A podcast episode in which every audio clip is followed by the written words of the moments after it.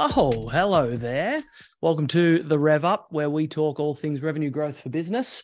Um, if you are an executive, a leader, or even just, you know, your plain old self working in uh, marketing, sales, account management, any of these areas that are responsible for revenue growth of a business, uh, or in fact, you own your own business, uh, and really want to learn what is and isn't working in the big bad world of revenue growth, uh, and you want to have a little fun along the way, you are absolutely in the right place. My name is Ben Shipley. Uh, I've spent the last 19 years of my life in the world of revenue growth, uh, leading teams all over the world.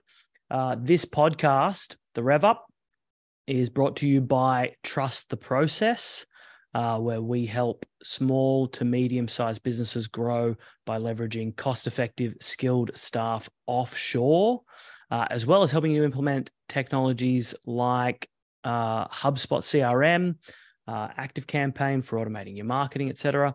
Uh, you can visit www.trusttheprocess.com.au if you'd like to find out a little bit more. Uh, today on the Rev Up, uh, very exciting day we have uh, we have the one and only rory fitzpatrick uh, rory is the co-founder uh, and one of the leaders over at cloudgo. Rory has over 20 years experience in sales and service management in australia new zealand and asia pacific uh, with a big focus on the enterprise software sector. Uh, Rory is an absolute leader in the world of cloud computing, uh, as well as an entrepreneur, mentor, and coach himself. Um, he is very much a self motivated leader and manager uh, with an amazing proven track record of delivering business results in revenue and profitability in highly competitive environments. Uh, he is a master at creating and delivering partner strategies, uh, structuring and coaching successful teams, uh, and building and maintaining strong customer relationships. Um, you know, Rory is really, he's a super experienced leader. He's got a strong work ethic. You will see from this episode just an ability to cut through with common sense. Um, he is a great networker. And look, his goal, it appears, is to always bring passion and value to every interaction. He is a great guy to talk to. He absolutely knows his stuff. So I hope you guys really enjoy this episode. Uh, over to you in the studio, Ben and Rory. So welcome to the Rev Up, Rory Fitzpatrick. Hey Ben, how are you? Crowd goes wild. Whoa! Good, thanks, mate. We um We've known each other for a few years. We actually first met. I don't know if you you remember this particularly clearly, but uh, we first met when I was building an event sponsorship team, maybe four four plus years ago, uh, here in Sydney. Uh, we caught up for a coffee. Uh, Some really random coffee shop that I probably yeah. never find again if I tried. Yeah yeah, I'm. I almost guarantee it's no longer open. Uh, it wasn't particularly busy at the time, and then uh, obviously it had challenges like all coffee shops did. Um, I was trying to. I was trying to sell sponsorship to you. Uh, I failed. Uh, I didn't manage to didn't manage to succeed. Um, but we've we've seemed to just kind of randomly cross paths a bunch of times uh, over the last few years, and so just kind of stayed in touch. Uh, pretty organically. Um, you and I haven't caught up properly in about a, a year, I think. What are what are you up to, and what have you been working on as we sit here in early 2023? Yeah, uh, just 100% focused on growing Cloud Go. Uh, yep. We celebrated our seven year anniversary back on the 1st of February. Congratulations. Uh, thank you. You know, my, my, my running gag is always still alive. Uh, obviously we're trying to do uh, trying to do more than that. So yeah, just yeah. we we continue to go through these new stages, and I have to continue to keep growing and changing to be able to make sure that I'm a couple of steps ahead of the organization or the behaviors mm. Or the processes or the types of sales that we used to do are no longer relevant for us at the stage that we're at. So mm. I'm I'm just constantly trying to make sure that I'm ahead of that to look after the people in my organization and look after our customers. Nice. And I mean, to think of even like where you and your business were the first time we met. You just come back from Singapore uh, about four years ago. It's a pretty amazing ride, really, to think about those last four years. Are you uh, maybe keen to share like a, uh, how this whole business with CloudGo came about, uh, where you've kind of managed to take it from from then until till now?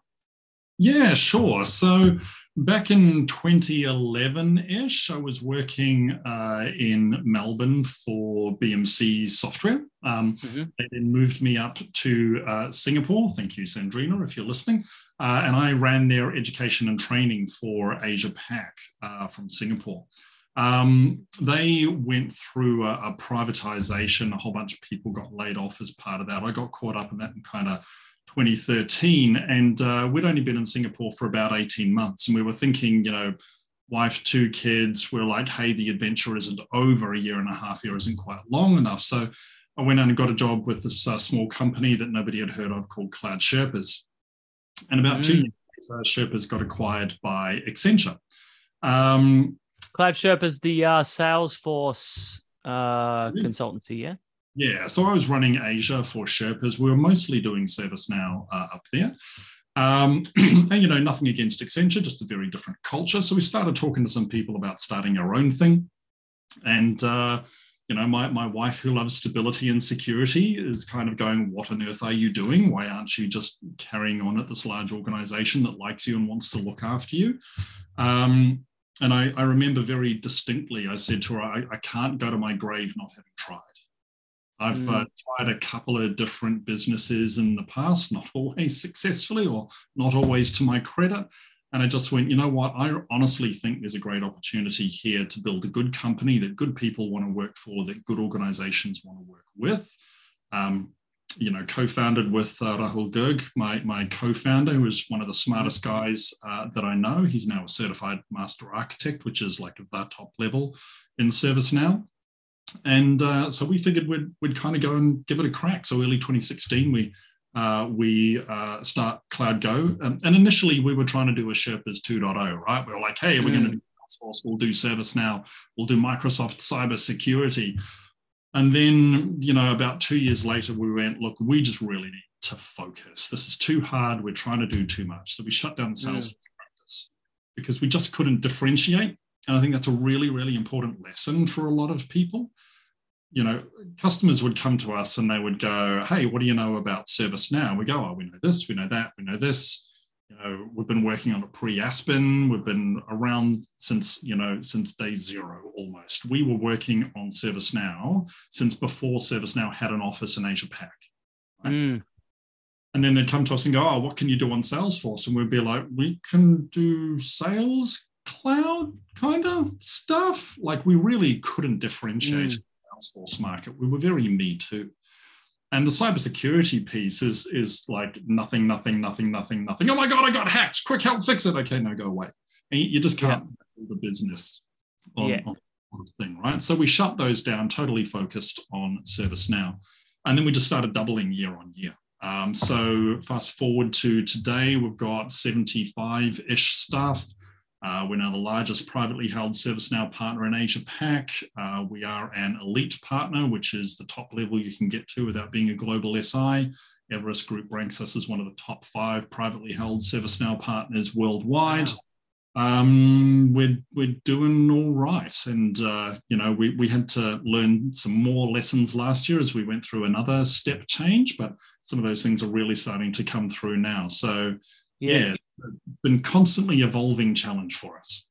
Yeah, what a what an exci- exciting like um, to be in any business that kind of goes through that that heavy growth phase, like we're just exploding. Um, mm. It's always exciting, it's always challenging, but I don't want to gloss over. Uh, you did talk a little bit, a bit there about um, you tried some other businesses and some things before you yep. before you started CloudGo. There's always some good stories in the lessons from the failed businesses. There must be one or two in there. Oh yeah, there's there's a few. Um, um, let, let me start by telling you my Wiggles story, shall I? I'm, very, I'm, very, keen for a Wiggles story. Very That's a great, it's a great frame up. Uh, so when I was at university, me and uh, me and a couple of mates uh, did a lot around uh, comedy, stand-up comedy, theatre sports, uh, mm. theatre performances, those sorts of things. We ran the uh, the National University Comedy Competition at the University of Waikato in Hamilton one year. So we were we were trying to do comedy and art as as a business, and. Um, uh, you know, I worked in radio and I did a few other things like that as well. So one day I was reading, it was Who magazine at the time, and there was an mm-hmm. article in there about this mob called the Wiggles, and uh, you know, it was interviews with uh, with some of the parents and talking about how they were doing really well. And I was like, who are these guys? Never heard of them. And one of the parents talked about, oh, they're like Pink Floyd for kids. I went, that's a really interesting analogy. Pink okay, sure, fine. So I, I, this is how old it is. I wrote a letter to Who magazine, and I said, hey, these guys Wiggles you just did uh, like an article on, they sound really interesting. Me and my friends are doing the same sort of thing over here in New Zealand. I'd really like to touch base with them and have a conversation about what they're doing and what we're doing, and can we swap notes?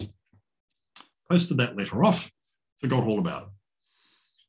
Uh, about two to three months later, and don't forget, I'm still in university, right? Share house, yeah. phone, answer phone, no, no mobile phones, all that sort of stuff. Somebody goes, Oh, Rory, there's a message on the answer phone for you. Oh, okay, sure, fine. I go over, uh, you know, uh, and I listen to this, and it's like, Oh, hello, uh, my name is, can't remember the bloke's name, sorry, uh, Mr. Whoever you are. Let's call him Barry. Uh, hey, this is Barry. I'm wanting to talk to Rory apparently you want to be the New Zealand distributor for the Wiggles. Uh, can you please give me a call back on this number? Blah blah blah blah blah. And more, I went. That isn't what I wanted to talk to you about. Oh, I don't want to be your distributor. Go and delete. And then about three or four months later, all of the DVDs start turning up in all of the supermarkets. All of the concerts start happening. Oh. And I'm, you schmuck! Like, so mm-hmm. anytime somebody oh. talks to oh. me about, oh, should I do this? Oh, I'm so scared. I, I, tell them my Wiggles story. It's like, don't hit delete. Don't hang up. Don't say no. Say yes. Go and yeah. have a you, you, how many wiggles do you ever get in your life? Like it yep. doesn't happen very often, right? You're going to get these circumstances in your life where something's going to present itself to you and you're going to be scared out of your brain about is, yep. or you're going to that isn't quite what I'm after, just go and do the freaking thing anyway. I mean, what's the worst that could have happened if I'd called the guy back? He would have went, ah, yeah, sorry, you don't actually know what you're doing in terms of being a distributor for us. But who knows what could have come from that, right? We could have got some network, some connection. He might have wanted to talk to us about what we were trying to do. Who knows, right? So mm you know you wanted to talk to me about examples of businesses and and and lessons learned. That for me is just a massive lesson of take the opportunity that's in front of you. Mm. and it was exactly the same thing when we had the opportunity to start cloud go right? I could have stayed at accenture. I could have disappeared inside the machine. Um, but there was this opportunity and i couldn't go to my grave not having tried having learnt my Wiggles lesson. Yeah I I hear a lot of um, entrepreneurs with a a similar sort of moment uh, and saying a similar sort of thing. Like I couldn't mm. I couldn't go to my grave knowing that I never tried, and so I mm. had to mm-hmm. go. Um, yep. I think there's there there tends to be like those two ends of the spectrum, like the people that really worked very hard, learn, you know, earned it, earned it and learned it in other companies on other people's money, and uh, eventually were like, I can do this. I just got to do it. Now's yeah. the time. I'm never going to get another chance. I've got to go for it. And you, then you get the people on the other end of the spectrum that never went and worked for anyone. They were like they were going to be an entrepreneur from day one, uh, and they worked it out on their own money. Um, yeah, it's funny to see them both ways. It's funny you telling that Wiggles story because uh, I've seen somebody on the other side of it, not to rub the uh, it in for you, by the way. I've seen somebody on the other end of that where um, I met a guy years ago, and I forget his name, so I apologize. Guy that I met years ago, who um, who randomly met some guy who made thongs, or anybody that's not in Australia, uh, flip flops. Uh, sorry, jandals, um, etc. Um, and uh, and he was like, um, "Oh, what are you doing?" they're like, "Oh, we're just kind of finding people to distribute them around the world. Um, and I was like, oh well, I'm I'm in Australia. Um, I do import of I think it was like construction equipment or something like that. Mm. It, it was like, but you know, that'd be kind of cool to look at. Uh, and the guy was like, whatever, it's Australia, who cares? Yeah, you can look at it. Do you want to do it? Do it. Uh, and those uh, that that footwear company happened to be Havaianas. So, and so that guy built essentially like a, a 20, 25 million dollar business almost overnight because Havaianas just took off in Australia and he had the the um, distribution contract for it. Lovely. So there yep, you go. Yep. Seen it on the flip side too. Sorry, you were about to say something before I told that story. Yeah, just um, you know that that journey, right? Like I tried a whole bunch of different things when I was uh, at at university, and then met a wonderful lady, married, had kids, did all those sorts of things, and I was kind of like, I need to provide, so I did the the corporate job, um, and you know, picked the worst possible time to decide to start a, uh, another business, right? Like uh, in Singapore, if you don't have a job, you can't have an employment pass. If you haven't mm. got a pass, you can't stay there. So we you know, building something on shifting ground um, in uh, early early 40s, uh, seven years ago, uh, with wife and two young kids and, and, all those sorts of things. Terrible bloody time to start a business. But mm. I figured if I didn't start it then, I was never going to start it. Right. So I, I could have gone down the path of trying other things earlier. It just so happened that was my time. That's when it took until. Yeah. I mean, you you came out of like a long career in technology sales yep. prior to starting CloudGo, um, yep. and it looked, um, you know, and from our conversations we've had in the past, and from the outside looking in, it it, it looked like you had a very um, sort of sales led growth. Yeah. Sorry, yeah, sales led growth approach to growing CloudGo. Yep. Um, well, I mean, first of all, have I got that right? and if I have got it right, was that a, hmm. a, a sort of difficult approach to take? Uh, is that the same way you would do it, or the same way you would suggest other people do it? Um, certainly, there are lessons we've learned about Cloud CloudGo that you know, if I had my time over again, I'd do some things differently. Um, but for me, it was really important. I knew I couldn't do it by myself. Right? Mm. Uh, I'm a sales guy sure, I did a degree in computing and mathematical sciences, but I've done my best to forget all of that and, and just kind of focus on the sales side of things. So if I built a business where I was selling something, I'd have nobody to deliver it. And for me, if if I haven't got confidence in what's getting delivered, it's very hard for me to actually go and sell it and put my hand on my heart and go, yes, you should buy this thing because we'll know we'll do a great job. So I was really, really lucky that I had a great co-founder in Rahul um, you know, Rahul wanted to learn how to run businesses. Uh, he wanted to, to have ownership of an organization moving forward. But goodness me, he's a great operator when it comes to helping people get the most value from ServiceNow and, and getting that done fast. So that was just a key part of, oh, let's go and do that. And the fact that we'd been, uh, you know, running Sherpas in Asia, I was effectively running my own business with somebody else's money anyway. Mm. Uh, and because we were kind of like this offshoot over in Asia, we didn't have a huge amount of oversight because we didn't necessarily move the needle a lot. Sherpa was like a thousand person organization, we were seven. So we could try a, a whole bunch of different things.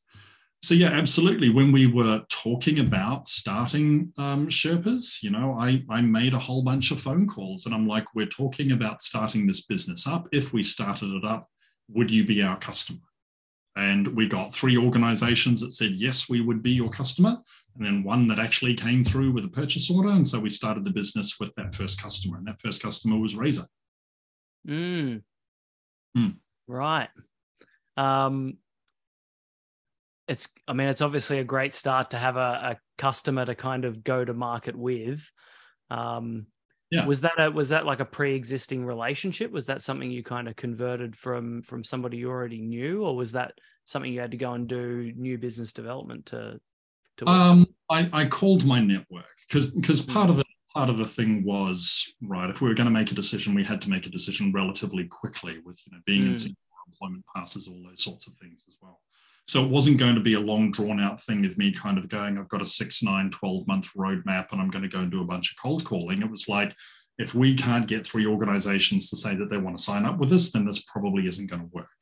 And so that was like the first test for us, right, to go and try to do that. So yeah, we were absolutely leveraging uh, the existing network, um, and then growing the business from there. You know, year one, it was just me and Rahul, basically. And I would sell, I was the project manager, I was the functional consultant writing up all of the documentation, and he made the product work and do what the customer was after. Mm. Uh, our focus was on Razer, and then piece by piece, we picked up other other customers uh, as well. And um, you you made a move back to Australia. Yep.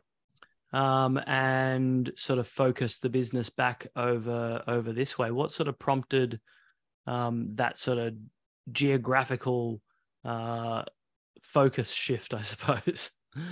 Yeah, it was a couple of things. So, um, stage of life for the family. So, uh, we had lived in Singapore for seven years or so. Kids were born in Melbourne, moved to Singapore. So, they'd spent half their lives in Singapore. Singapore for expats can be a very transient place, right? Like mm, you yeah. you're either there two years or you're there 20. Mm. And so a lot of their friends kept churning all the time. And we were like, look, they're about to be kind of going into puberty, into their teens, all of those sorts of things. Do we really want the girls to be here when they're going to have that sort of external thing going on?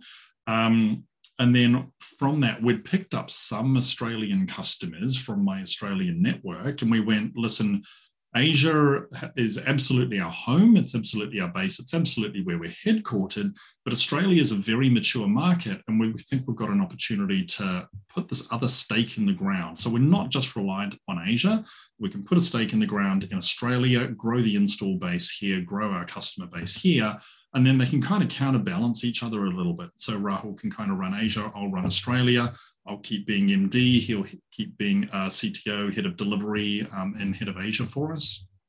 Um, and, and so that's that's what we did. Um, you know, we just happened to time it that we moved down just before COVID nineteen and all of those restrictions hit. And so I've been working from home a lot for the past four years, rather than flying around as much as I first thought I was going to be. Mm, yeah, and uh, have you have you gone anywhere else other than Asia and Australia now?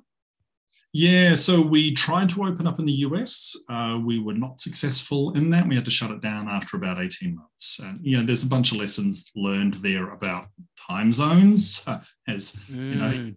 you're finding with things, it's just bloody hard to coach people, to inject belief and culture into people.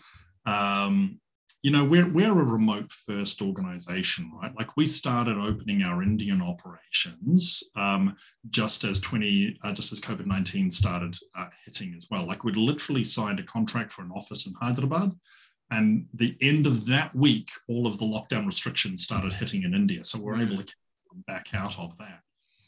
Um, we, we have an office in sydney we have an office in melbourne we have an office in singapore and we have no other offices. Everybody else is working from home right? Yeah. So um, we've been able to make a lot of that work, but you know we're, we're still relatively close in time zone, relatively close to each other uh, culturally and, and the like as well. And uh, you know we we tried to invest in the US. Um, we didn't necessarily hire people with enough ServiceNow background or people with enough background of, of running the organization. Great people doing the best thing that they possibly could that we thought were the right people, but we just couldn't make it work. Uh, and so in the end, we, we cut our losses there. We, we still have the entity up and running, um, but we are not focusing on that. And some of that comes back to, you know, I, I, called out earlier, hey, we were doing three different things when we first started. We shut two of them down and went whoosh. Um, focus is so important. It's such a big lesson mm. over the last seven years. If you try to do too much, it just will not work. Honestly, three things, five maximum, but really three things. Pick your three things. That's it. If you try to do seven, if you try to do nine, you're going to fail. It, it just, you've got to simplify some of this stuff down. So we tried to go to the US too early. We didn't do it properly. We couldn't make it work.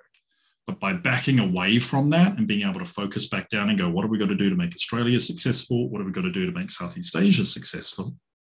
Um, those regions are really picking up uh, picking up steam now. Yeah. Um, it's it is is super interesting the different ways that people can grow, and sometimes you have to. Um, there's that old analogy, right, of like you're walking down a road and you've got a fork in the road, um, and uh, there's two people. One of them walks down one of the roads, and the other one stands there looking at the fork. Mm. which person is further along in the journey? Well, if the person that went the wrong way finds out they went the wrong way, even though they've gone the wrong way, they're further along the journey because they know now they don't have to wait any longer. Um, and you do see a lot of businesses that do grow from from further geographical expansion, but it's not the only option, right?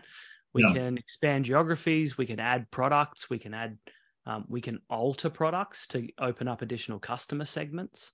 Yeah. Um, we can scale what types of customers we're working with.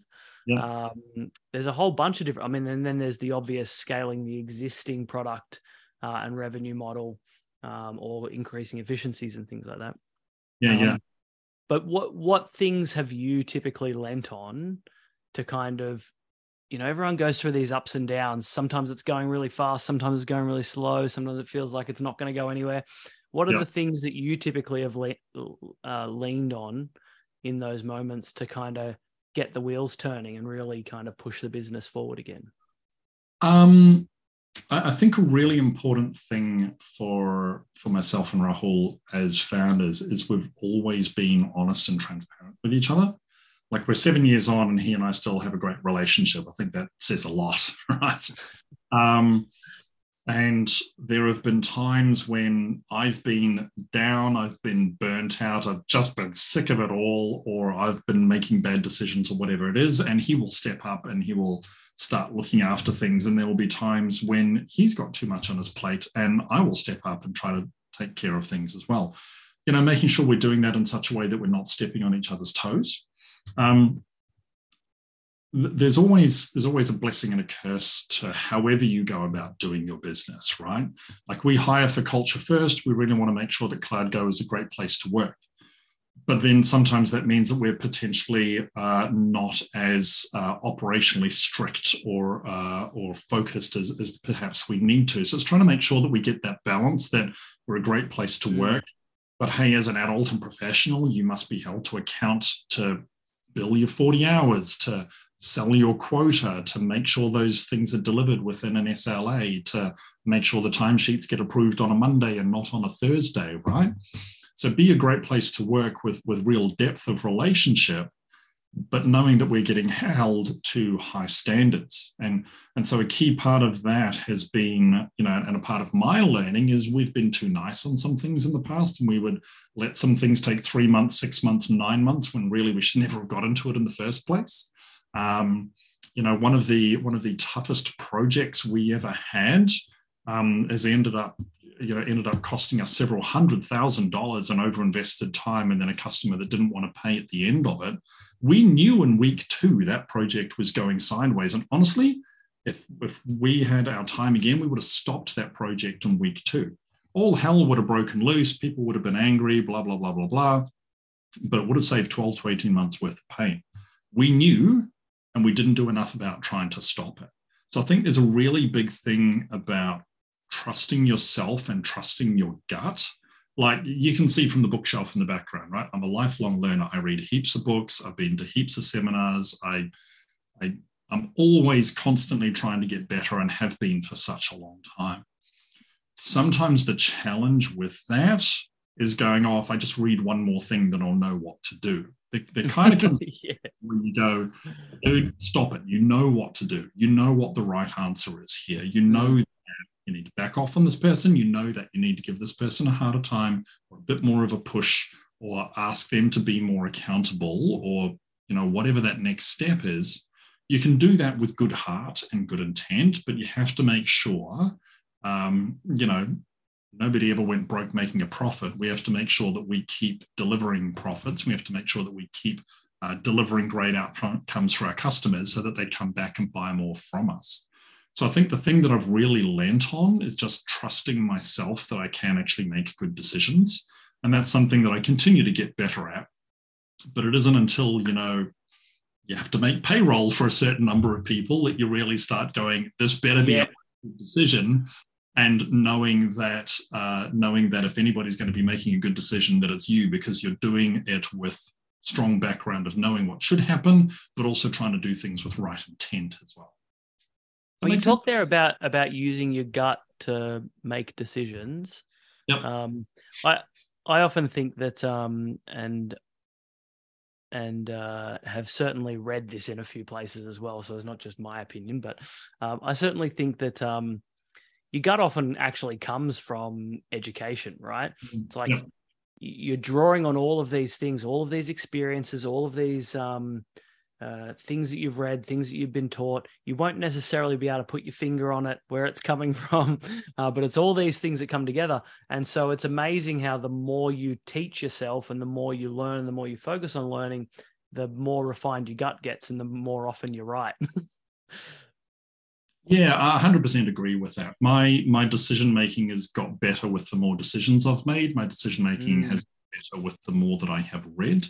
Um, but it really is just about consistently going and trying to do the right thing and then kind of seeing what happened. Um, yep. I I find a lot and this is certainly relevant in sales, but it's also relevant in business. Ask the next question, right? Far too many people ask the first question and then get happy with the answer. You know, it's the old mm. sales rep happy ears problem, right? Are you going to buy this quarter? Yes. Oh, great, thanks. Then you go off and forecast it. You know, why is such a great question. And mm. so if you're kind of struggling a little bit with, you know, is this a good decision or is this not? Why becomes such a good question to kind of ease away some of those doubts? Why would you do this? Why would they have said that? What's the behavior behind this? The more you can kind of put yourself in other people's shoes as well to understand what are the pressures on them, the more you can start building trust with people that they see that you're trying to make a good decision and therefore they're going to try to help you to make a good decision where possible. So don't be afraid to ask more questions i would say is is a key learning for me as well. Um you you mentioned in in talking about um, making decisions and uh, and learning to make decisions and those sorts of things there's a particular decision you mentioned just before that I, would like to um, I'd like to ask about Mm. You you mentioned that you have um, team members in India. Yep. Um, do you have any other other remote sort of um, offshore from from the places that you deliver for your customers? Do you have staff in other locations other than India? Um, so Singapore, Australia, India. We got one person in the Philippines, one person in the US. And so, when you went to choose where you were going to have people like you were talking before about you'd uh you know chosen an office uh in in hyderabad. Um like i've i've hired people in 30 something countries now. Uh what do you have a like a thought process you go through? Is there a reason why you choose a location that you're going to outsource a particular function or sorry offshore a particular function to? Uh my, my answer to that would be find the insider. Yep. We, we decided that we needed an offshore capability to be able to compete on price, especially in mm-hmm. uh, Cloud Sherpas had a big offshore in the Philippines. So we started by calling some of our friends and contacts in the Philippines, but for various reasons that didn't work, right? They were happy doing what they were doing. They'd eventually signed up with a competitor you know, so some of those things didn't work. You know, how do you set up a Filipino entity? Um, you know, do you need a local Filipino on the on the directorship? How do we make tax mm-hmm. and those work? Do you need to be in like the no tax zone? Um, there's a whole bunch of those things that you've got to go and work through around fiscally and operationally to try to make it work. But really, the key thing comes down to you've got to have an insider, somebody that can go and lead that for you, right? We couldn't find that person in the Philippines. Um, Vietnam would have been too tricky with language, and I just don't think there was enough of a pool there. Same sort of thing with Thailand. Um, not necessarily enough cost, cost differential with Malaysia. So India was just uh, an obvious one for us. Yeah. Um, um, and so, you know, my, my co-founder Rahul is uh, of Indian descent, um, but he's from Delhi. He's not from Hyderabad. So why do we pick Hyderabad? Because you know we we're working with some of our team members about who do you know over there who would be some good people to potentially come on board. We found somebody that could help set up the entity for us, and it all just kind of coalesced around Hyderabad that we were going, we can find people around here. And so that's where we looked to set the office up. But then COVID actually became a blessing for us. We do not have an office in India. Everybody works from home and everybody there is doing a great job. More to the point, if they're not doing a great job, they don't get hired or they're no longer with us because we we judge by outcomes, right? Our, our mm. conversation with our team member, day one, we take everybody through a culture pack, right? Now, I wrote this culture pack six years ago. Now, to be honest, I stole things from HubSpot, I stole things from Netflix, sprinkled around a bit of secret sauce uh, on top of it, but it's been the same culture pack since day one. All of the things that we talk about uh, in there in terms of who we are, what we do, why we do it, it's been consistent since day one. And one of those key things is hey, you're an adult and a professional. That's why we've hired you. We've hired you because you're good we don't want to micromanage you. We don't want to look over your shoulder. We want to be able to work with you to hand you work and you deliver great outcomes for our customers. But we can see what you built because it's a cloud platform and we can see how happy the customers are or not and whether what you've built actually works. So just do a good job and do the amount of work that we would expect you would be able to do in the 40 hours because we're not sitting at your home making sure you log log on at this time in the morning and log off at this time in the afternoon. Mm. So there's quite a lot of trust there as well, right? And so the whole thing starts with trust, but it's trust that you can inspect because you can go, you know, we know whether you're doing a good job or not. So, you know, why did we choose Hyderabad? Because reasons.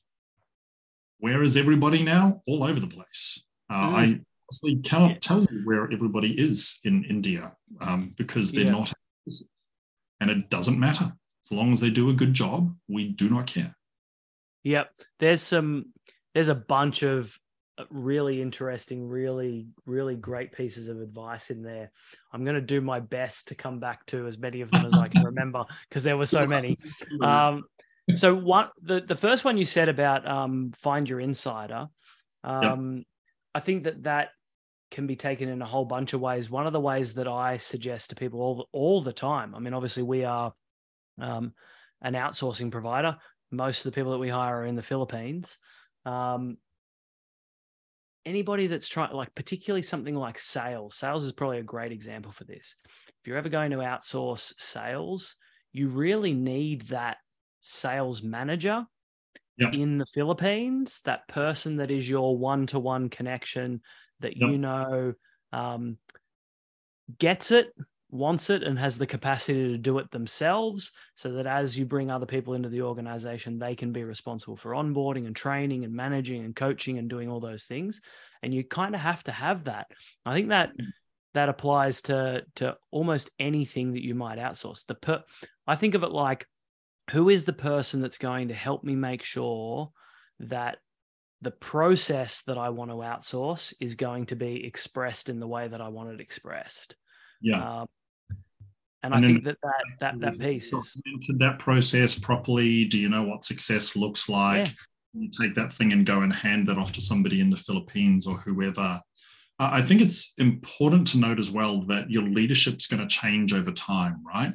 The mm. person who helped set us up in Hyderabad made way for another person that was our head of India. And now we're in a position where we don't really have a head of India. We've got a number of leaders over there that report into a number of different leaders in Singapore or Australia.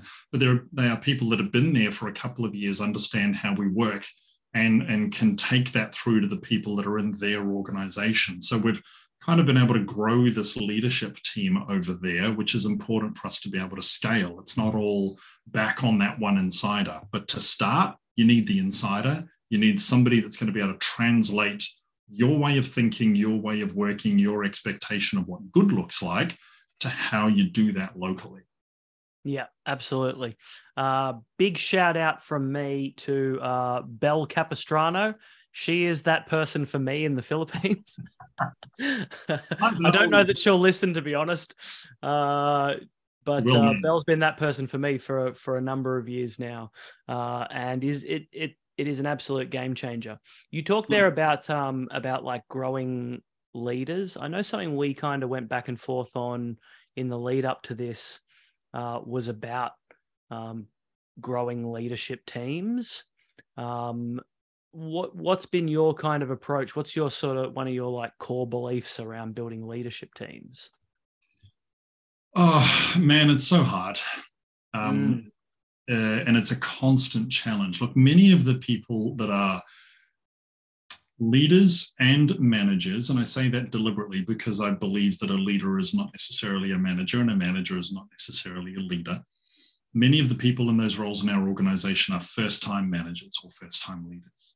And so we've uh, we've had to do a lot of work around certainly the culture side of things, certainly the expectation of professionalism side of things. Um, and I'll, I'll give a big shout out to uh, to Swati Gupta, who's our head of uh, people and culture, who's just been incredibly important to us. Um, uh, you know, she she's an, an, early starter with us, been here now, just celebrated her six years uh, not that long ago. So she's been here for uh, for a long time, and she's been really important to help making sure that we're able to deliver people and culture capability operationally, but then also how do we manage and grow our people to become managers and leaders so they can then grow other people? We've still got more to do, right? Uh, we know that there's more leadership training we need to do for our people. We know there's more, more management training for what we need to do uh, for our people. So that hasn't been a perfect thing for us. For us, it's just kind of been about who are the people that have hustled and wanted stuff inside the organization, right? If it's somebody who's just kind of head down, they're doing their 40 hours and, and then they're kind of clocking off and away they go, that's we're always grateful for those people. They're an incredibly important part of the organization. But if there's somebody who's kind of going, oh, hey, I read this thing and here's this article, or hey, can I help do this thing for you? Or I built this app in the weekend and I think we should publish it to the store. Like those are the sorts of people that you start going, oh, good you know, I'm going to sit up and take notice of who you are and what mm, you're, yep. how you're being entrepreneurial inside your job. Because when I start going, oh, damn, who's going to help me sort this process? Who's going to help me sort this onboarding thing? Who's going to help me sort buying and storing a bunch of laptops in India? Oh, I'll call that person, they know what they're doing. And it just kind of naturally goes on from that, right? So I would strongly suggest to anybody whether you're in an entrepreneurial organization like ours or a larger organization, just kind of keep putting your hand up, keep getting noticed. Hey, I did this. Hey, I saw that. Hey, I was on this podcast with Ben, and this thing is, you know, some of this sort of stuff. It, it just keep getting your name out internally as well. Um, or even, uh, you know, pushing stuff up to uh, to LinkedIn and socials and the rest. That gets noticed externally. It gets noticed internally as well here's this thought leadership piece I wrote.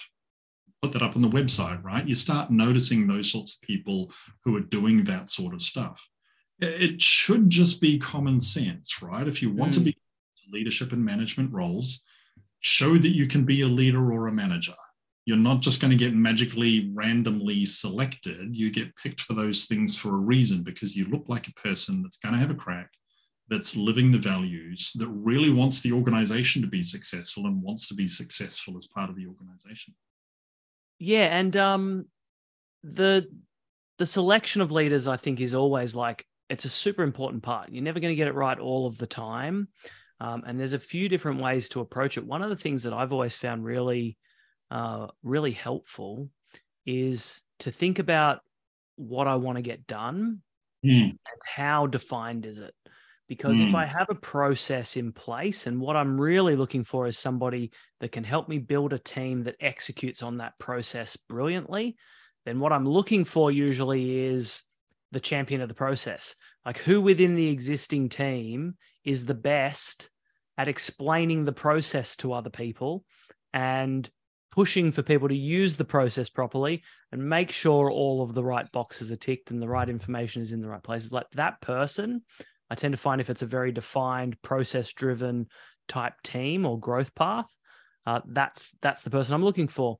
The flip side, sometimes you're making something brand new, and a very process driven, process champion leader is going to get you nowhere because they're not going to make a whole bunch of new stuff. You know, have you got an approach to kind of figuring out who who you should choose, and then like what do you do with them once you've chosen them? It it depends upon what you want that person to be doing for you or for the organization, right? We're not typically taking uh, your option A people there, the people that are really good at the process, and turning them into managers or leaders. They're great operational people to be able to, you know, help herd the cats and help make sure that we hit our numbers and hit our SLAs. But they're not necessarily the people that are going to be able to help bring a team along with them or be able to have career conversations with people. So for me, that's a super important part about like management and leadership. I, I reckon most companies don't train their leaders properly. You know, this is this is a revenue podcast, so let's talk about revenue leaders here for a moment. The worst revenue leaders are just glorified scorekeepers, and Lord knows I have been that. And you know, we've all been there. I still am in in some ways, and I'm really, really trying to change because the best ones should be inspiring and coaching as well, not just inspecting what's going on. It's it, you know, it's one thing to have a sales call, and you got the pipeline, the CRM pulled up in front of you, and you go, "Tell me about that deal. Tell me about that deal. Tell me about like, come on, where are you adding value to any of that process mm. to make your people more successful without you having to look over their shoulder?" So being able to to look at what was going on with um, uh, leads, opportunities, conversations at customers, account plans, territory plans, those sorts of things, and also kind of read into what your team is saying, what they're doing, what their activities are, what questions they might have, and then be able to help coach them through going, look, it looks like you keep getting stuck at this stage I don't think you're stuck at this stage because you've missed this part of the step here. I think you're stuck here because you went too fast down here. So, how do we go back and really try to make sure that you are asking those sorts of questions? Um, you know, I, I, had a great conversation with one of our reps in Singapore um, literally just this morning where I was talking about slow down to go fast. You know, I think it's a really mm. sales cycle but you've got to slow down early. If, if you kind of hit 50% and you haven't actually done all of your qualification, everything after 50% should really just kind of be the process of getting the thing executed. Um, but everything up to there, um, you know, I could go on and on and on and on about BANT. Why do they have to buy from us now And MEDDPICC? And the moment I say those things, my sales team gets shudders down their spine because I just I go on about it all the time. Yeah. Um, but those things are partially inspection conversations you know do you know budget do you know authority do you know need do you know time frame for BANT but they really uh, allow you as a leader or a manager to be able to sit with that person and go look it seems like you're consistently struggling to try to find the authority and get to the authority how do we help you call higher in an organization how do we help you do those things so for me you know answering your question about hey an operationally proficient person absolutely put them in an operationally proficient sort of role. They're not always going to be the right people to do a leadership sort of role. And you just got to be super careful about who you put in place as a manager, because even as a manager, you still need to be having career conversations with people. You still need to be mapping out what they're trying to do and where they're trying to go. You still need to be able to give them robust feedback about here's what I've seen about your work, or here's what I've seen from other people. And hey, you gave yourself a five out of five here. Let's be honest, you're, you need some work on this thing. I rated you as a three out of five. Those are all very uncomfortable conversations, and you need to have some interpersonal skills to be able to try to drive some of those things. Mm, definitely. Don't train leaders on interpersonal skills, especially tech companies when you're promoting really good or really good programmers into lead roles the interpersonal skills can take some time to come along. So I think it's just a super important thing. And Lord knows we're not perfect. We've still got a lot more to go on that. But I just see that that is a real compelling differentiator for organizations. If you can, um, if you can inspire and coach your people, if you can inspire your coach your managers and leaders to get better at that, then the inspection will just happen automatically and the results will start coming through as well because people will know what to do, what best practice is, and will want to do that. And therefore, you'll get those answers you want. Yeah, I mean, absolutely. Um, I'm I can be a little bit harsh with the with the learning side of things, in that um, I also think that that you need to find leaders that take their own learning seriously for themselves, self-driven, yeah. self-driven learners uh, because any team member that is sitting around waiting for their manager or somebody in their business to teach them new things and what they need to do and how they need to do it. And and that that person ahead of you is di- directly responsible for 100% of your personal growth or your professional growth. You are going to go nowhere. That's mm. that's just a fact in in in my opinion. And so i'm often looking for like because we're going to find stuff. As we grow things change. We're going to find things that we don't know how to do. And a person who is a self-led learner will often go and find how to do things. Like yep. Sometimes, sometimes the best lesson we can teach um, team members and people becoming leaders is how to problem solve as well mm. right mm. um, how to go and find the information that we need to find how to make decisions based on that information like one of the um, the frameworks that i talk to new leaders about a lot is the idea of um, divergent and convergent thinking mm-hmm. go diverge and create options, right? Mm-hmm. What are all of the options out there? Let's just get as many of them as we possibly can and then con- converge and make decisions mm-hmm. uh, but if if all you've got in front of you is the first thing you thought of you're probably not going to make good decisions you know and so mm-hmm. these little pieces you can tell them about these things but unless the person then goes off and teaches themselves and reads books and articles and listens to podcasts and all that sort of stuff they're not going to go very fast. Yeah, I, I think that's fair. I, I think uh, I think self-led learning, and you know, back to the point earlier about gut instinct is informed by what you have learned and where you've seen this before, or where you might have read about this or thought about this before. Um, you just have to keep feeding the machine because Lord knows the world ain't slowing down, right? Mm. Um, we work um, at CloudGo. We work in uh, you know an information space. AI is starting to go nuts. People are using ChatGPT to write scripts for ServiceNow. Mm. Okay, uh, why do I need a consultant then if I can just get ChatGPT to go and write the bit of code for you? And, and so what that comes back to then is how are you adding value to the, the customer or to tie back to your piece about divergent convergent thinking, how are you adding value to the situation that's there? And I think a lot of that does actually come back to questioning skills as well, right? Like I talked earlier about why. It's one thing to have a framework to kind of go, okay, let's think outside the box now, let's bring these things together and kind of figure it out. But I think the first thing you need to go is, oh, why the hell are we doing this? Like, what's the point?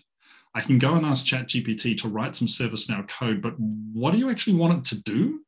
oh no, it shouldn't. You shouldn't be asking it to that. You should be asking it to this because this will get you to that, and that will get you to that. So that sort of um, thinking about values, thinking about outcomes, and being being curious to be able to ask, you know, that that's great. But what's the second, third, fourth order of magnitude of the thought process or the why behind it to, to kind of where you uh, where you want to get to? Does that make sense? Uh, I think so. I think it does. Um, I went divergent on you there, Ben.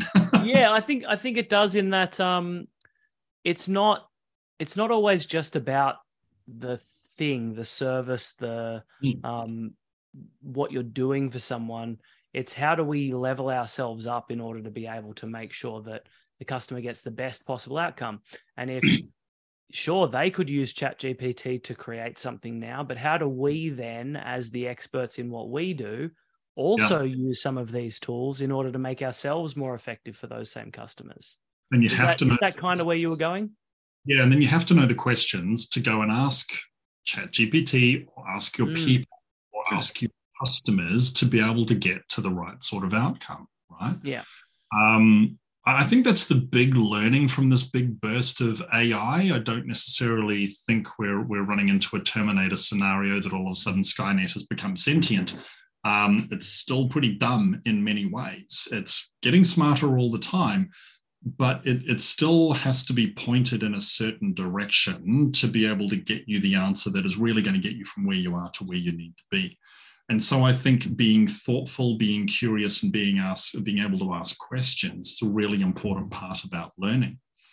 But you know, you, I strongly recommend people do a bunch of reading. You can see the bookcase here in the background. You can't necessarily see the bookcase that I've got here, but what have we got? Tony Robbins, Marcus Aurelius, Charles Duhigg, Tony Robbins again. Uh, mm. The sales, seeing as we're talking about revenue, people have absolutely got to read that. Tim Ferriss, J. Paul Getty, Chris Voss for negotiating. If you never read that, I mean, I could read never, all of Is that Never Split the Difference or one of his other ones? I love the difference. I love, love that book. Yeah. Honestly, you never read if you never read this book to everybody out there go and get that book it's a must read anyone in sales anyone in business anyone with any kind of negotiation involved in their role absolute must read so I, whenever I read, I fold down uh, pages of uh, where I find something useful on the page, right? So mm. there's a bunch of stuff that's been turned over there with yeah. uh, response. Um, but but the one that's probably got the most amount of pages turned over. yeah. yep. Damn page has got something turned over. Uh, John McMahon, the qualified sales leader. Yeah, uh, I've never I've never read that one before. Um, yeah, I, I only John McMahon. So John McMahon was chief revenue officer, head of sales at BMC when I was there, and so that's how I, I heard about. I mean, I kind of heard roundabout afterwards that he'd read this book. And I went, oh, okay, fine. Well, you know, he seemed to know what he was doing. I'll go and have a look at the book and see if it's if it's any good. Um, it's not necessarily the best written book, but every page has something in it. Every page mm. has. So, so John um, was chief revenue officer for PTC, GeoTel, Ariba, BladeLogic, who got bought by BMC and then BMC, and he's on the board of Snowflake, Mongo, uh, and MongoDB, and has you know worked with mm. organizations like AppDynamics and Sprinklr. So serious heavy hitter, right? But just all of this stuff is basically how do you live and breathe MEDDPICC? Now I go on and on and on and on about uh, MEDDPICC to my team, but I honestly think that if you're a revenue leader there's really only three things that you need your team to be in control of. One of them is BANT, budget authority need timeline. Most people use BANT and they go, this is all I need to go and qualify. And, and perhaps in smaller sales cycles, uh, mm. cheaper sales cycles, faster sales cycles, maybe that would work. But when you're doing enterprise deals, um, high six figures, seven, eight figure, those sorts of things, it's not going to get you to where you need to be. Um, why do they have to buy from us now? Is one thing that I actually got from John's book because you break that out into five different areas. Why do they have to buy? Why do they have to buy? Why do they have to buy? Why do they have to buy from us? And why do they have to buy from us now? Right? You could answer the first four and not get now done, and your deals will keep slipping. You could answer four out of the five, and you could miss what do they have to buy from us, and you keep losing to your competition, right? So all of those things are, are super useful. And then, uh, you know, MEDDPICC, uh, people have seen, you know, MEDDIC, um, uh, but, but I think MEDDPICC is actually a better one. Metrics, economic buyer, decision criteria, decision process, um, identify the pain is, is the I, paper process, champion, and competition. Like if you know all of those things, then you're going to be in such a better position to help the customer buy and or to circle back around when you have problems later. Or like if a project gets deployed you can start going hang on your metrics of why you bought this to start with can't cope with a two month delay. Mr or mrs customer you need to help us make sure these things get pulled forward. Otherwise you're not going to reap the benefits that you signed off for on this. But if you haven't done that piece of work at the front go slow to go fast. You know, slow is smooth, uh, smooth is fast. If you haven't done all of that work up front with BANT, why do they have to buy from us now and MEDDPICC? You're going to find all of the stuff from 50% in your pipeline onwards so much harder to manage, and post sale uh, going to be so much harder to mm. manage as well because you kind of go, oh, why why why do they do this? I know they've just spent 150 grand to go and do this, but why has it got to get done by June? If you haven't answered that, then you'll run into all these other problems. Yep. But Rory, you'll have a great looking sales pipeline in the CRM system if you don't do Oh, the sunshine pump is a wonderful thing, isn't it? um, MEDDPICC's something I've never used before. Some, you've you've prompted me now. It's probably something I should do a bit more research on and spend a bit more time on. Done versions of.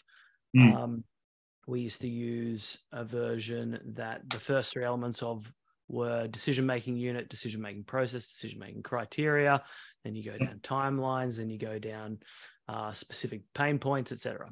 Um, used a bunch of different versions, but I haven't specifically used MEDDPICC before, so that's a good one for. Yeah, mate, in the end, they're all the same, right? Use yeah. use solution selling, use customer centric selling, use TAS. Like I don't care, just have a framework. Spin right? spin selling? Are you still a spin seller? Yeah, Neil. I've got that here somewhere. Same. I've got it somewhere. I think it's I think it's up over there. I haven't got it here next to me. These are the ones yeah. that I all the time. Yeah, yeah. Um, so I've got a couple of things I wanna I wanna ask to yep. sort of wrap us up and tie a bow. One of them is that um, this is obviously a, a revenue growth podcast. What yep. is like a, a core belief that you have around revenue growth? Something that people should maybe really don't think about enough and don't take seriously enough that you think that they should? Yeah, cool. Um, I, I, think I've actually touched on three different points through this previous conversation that, that I think are real core beliefs around it. You know, m- most companies don't train their leaders properly. You have to be able to train certainly your revenue leaders to be able to uh, consistently inspire and coach and, and not just inspect. Um, I, I, talked about how we we had a customer that we lost a whole bunch of money on, and I should have made a decision earlier to actually stop that thing. So, like the lesson out of that is, not all revenue growth is good revenue growth. Mm. Uh, so be careful about what you're selling and how you're doing it. Lots of tech companies have learnt that in the last uh, the last year. Yeah, I mean, you want good customers that are going to pay their bills on time, that are going to yeah. come back second, third, fifth engagement with you that absolutely has to be a two-way thing as well, right? It can't be you giving everything up. They need to make sure that they're coming to the party with it uh, as well. And so, you know, I, I think that there are you self-select in and out, right? Customers absolutely have the right to hire you for a piece of work or not hire you for a piece of work. You need to understand as a revenue generating organization that you also need to be careful about who your customers are. Because if you go and you know the conversation with with one of my reps this morning hey if you've got a multi-million dollar uh, quota for this year and you've just spent the last three weeks dealing with this customer that spent 30 grand and they're unhappy i got something to tell you about you know where you're spending your time uh, mm.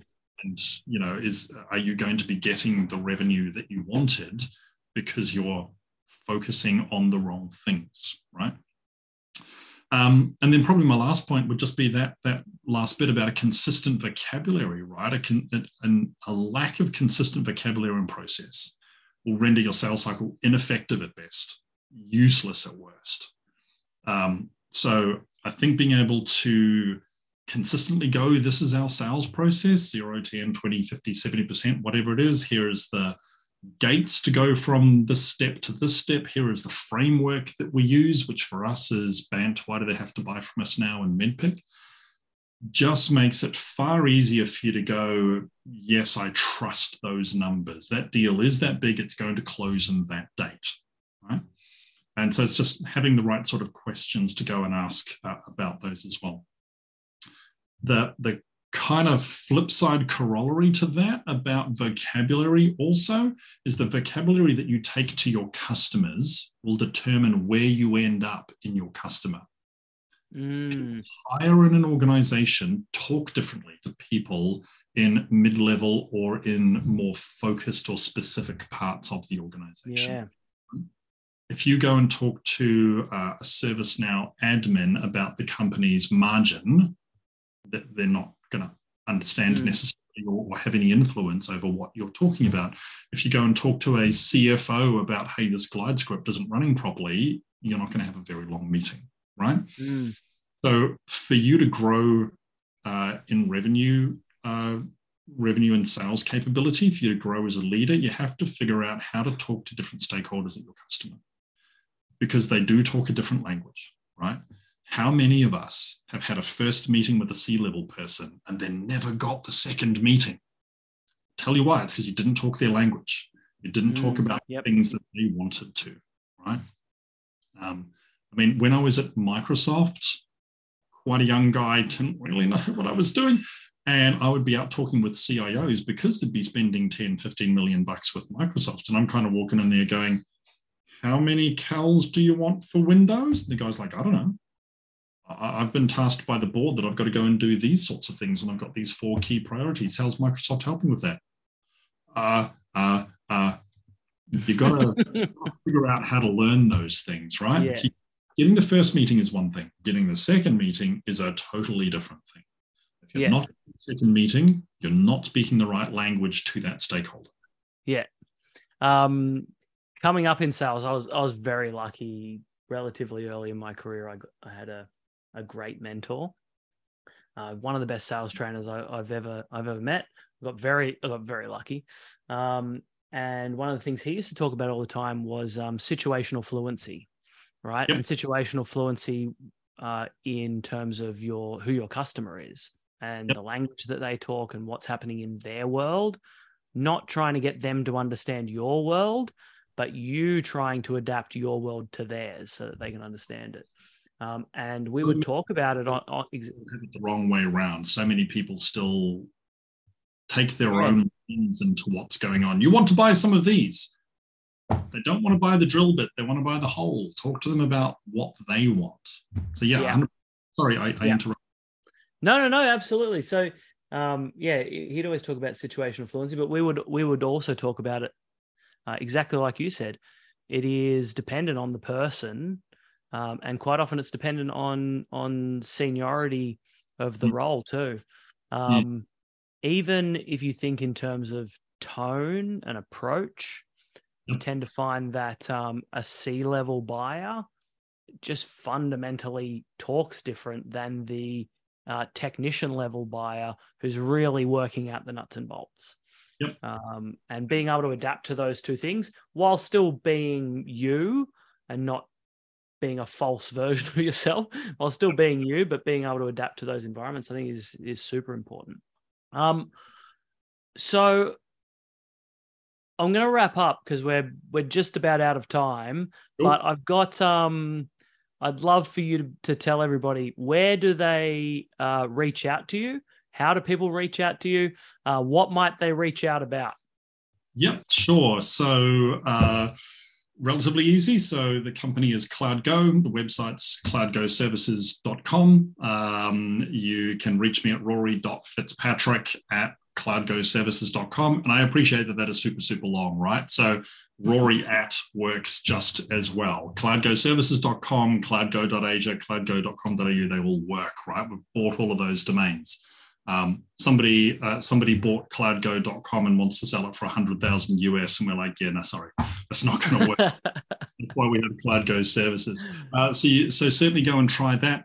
Look out, our job is about uh, helping people drive digital workflows that matter and helping people get the most value from their ServiceNow investment. ServiceNow is an incredible tool. It's very rare for people to throw it out of their organizations but plenty of organizations go wow this is you know this is a tier one tool. It's priced accordingly. How do i make sure i'm getting my bang for my buck? And that's kind of our job right? So we're all about helping make sure that uh, that you're delivering those great outcomes and uh, and really help drive great experiences both for your internal team and for your customers as well. Awesome. Um this has been a very insightful conversation. I've very much enjoyed this. Mm-hmm. I think anybody uh, from our, our audience who, um, particularly who is in enterprise level software sales, is going to take a thousand things out of this. But there's so many lessons in here around how to approach growing businesses, how to approach growing yourself, how to approach growing teams. Uh, and so, yeah, massive thank you for for sharing today and joining us. And uh, we'll have to have you back at some point. No problems at all. Thank you, Ben. Been a pleasure to be here. Thank you for inviting me along. Good man. Bye bye.